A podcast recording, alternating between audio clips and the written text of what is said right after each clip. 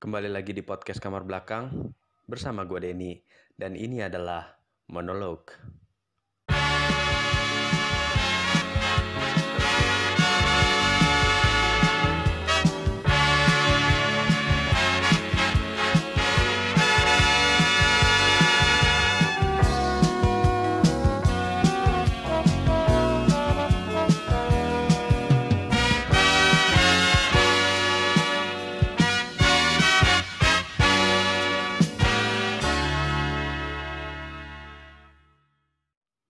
Halo semuanya balik lagi. Kalau misalnya biasa kita kedengeran berempat, sekarang kali ini kita coba sendiri dulu. Ini adalah episode pertama di monolog. Tapi eh, yang teman-teman biasa dengar tuh di podcast kamar belakang, kita kan emang udah biasa saut-sautan berempat, cekakak-cekik berempat. Kali ini gue coba untuk bermonolog atau ngomong sendiri kayak gini. Eh ada sih satu yang pengen diangkat sedikit perihal cerita nih.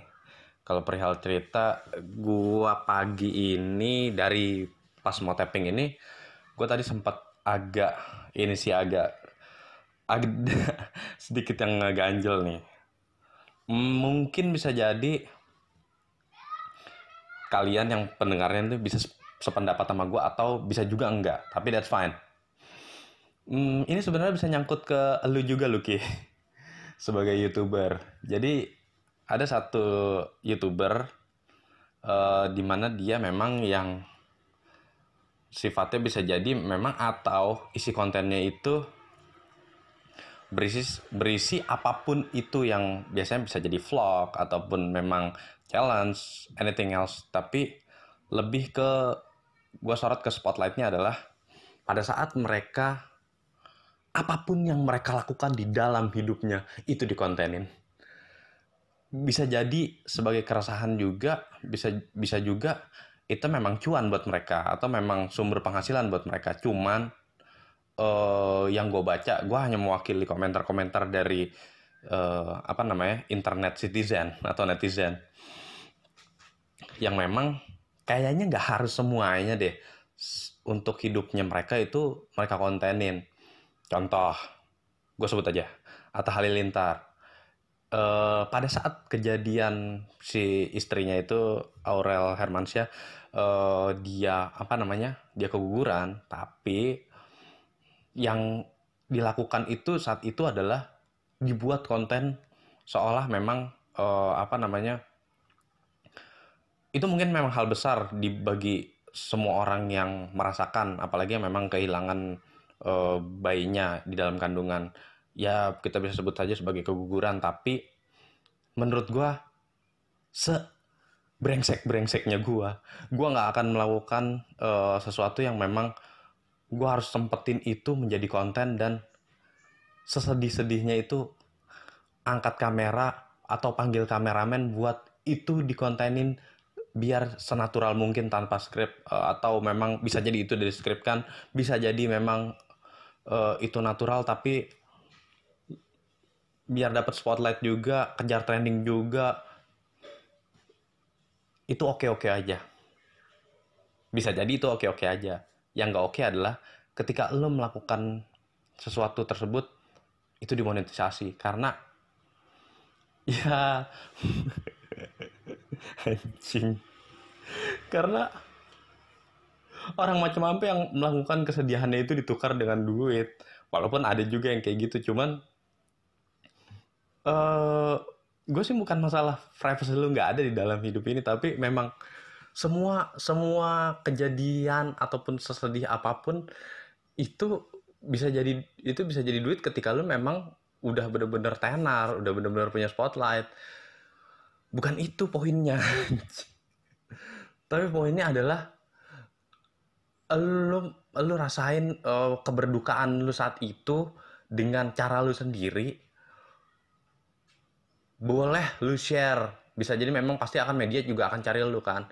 Beda kalau itu karena media yang akan cari lu. Tapi kalau misalnya lu yang youtuber membuat itu menjadi seolah uh, ini ini apa namanya ladangnya media dan malah ngelebarin ke mana-mana menurut gue ya fucked up man maksud gue nggak nggak usah nggak usah ngelakuin hal-hal yang kayak gitu.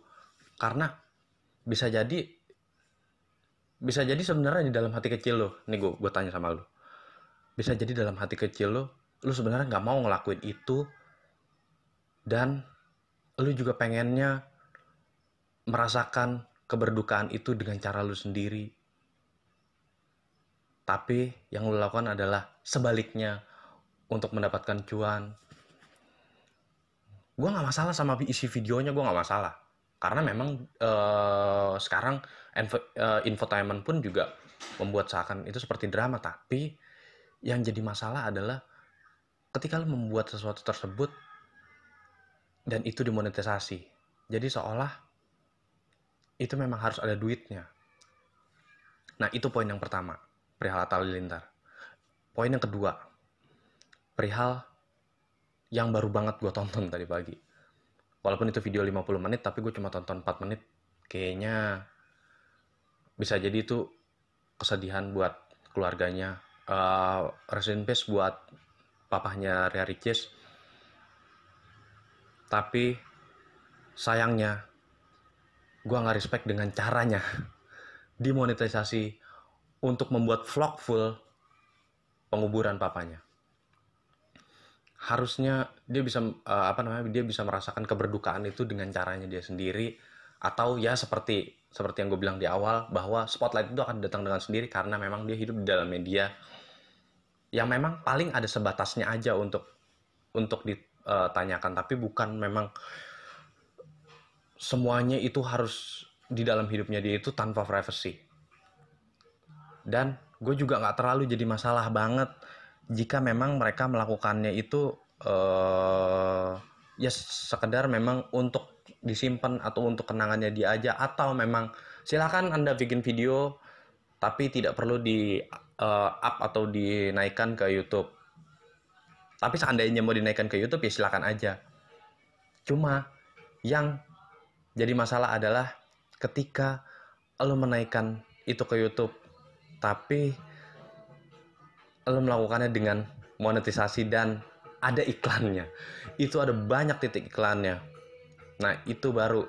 Menurut gue gue nontonnya ganggu. Walaupun sebenarnya ya itu pilihan kita semua kita mau nonton atau enggak itu pilihan kita.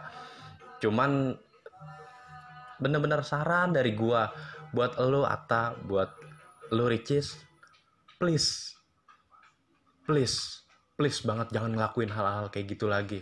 Walaupun memang banyak banget pasti viewers lu karena lu punya jutaan puluhan juta subscriber. Tapi please jangan jangan lagi ngelakuin hal-hal yang kayak gitu karena circle YouTube itu nggak sebatas ngeliatin hidup lu doang gitu loh. Tapi lebih dari itu.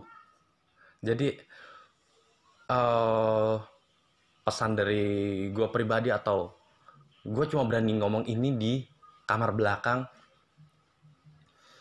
lakukanlah uh, konten lu yang seperti sebelum-sebelumnya, silakan. Toh juga banyak penonton lu, puluhan juta yang suka, banyak juga yang, likes. Sekarang lu bikin konten sesuka-suka lu karena sekarang tombol dislike sudah tidak ada angkanya, jadi mereka juga nggak akan tahu berapa yang nggak suka nonton video lu. Dan silakan cari cuan sebanyak-banyaknya dengan cara apa pun, tapi tidak dengan menjual keibaan. Jadi uh, walaupun gue sebenarnya kangen sama apa namanya konten-konten YouTube. Di kita mundur ke enam tahun belakang dibanding yang sekarang gue kangen akan hal, hal itu. Tapi ya kadang nggak bisa aja gue ngelihat konten-konten kayak gitu lagi.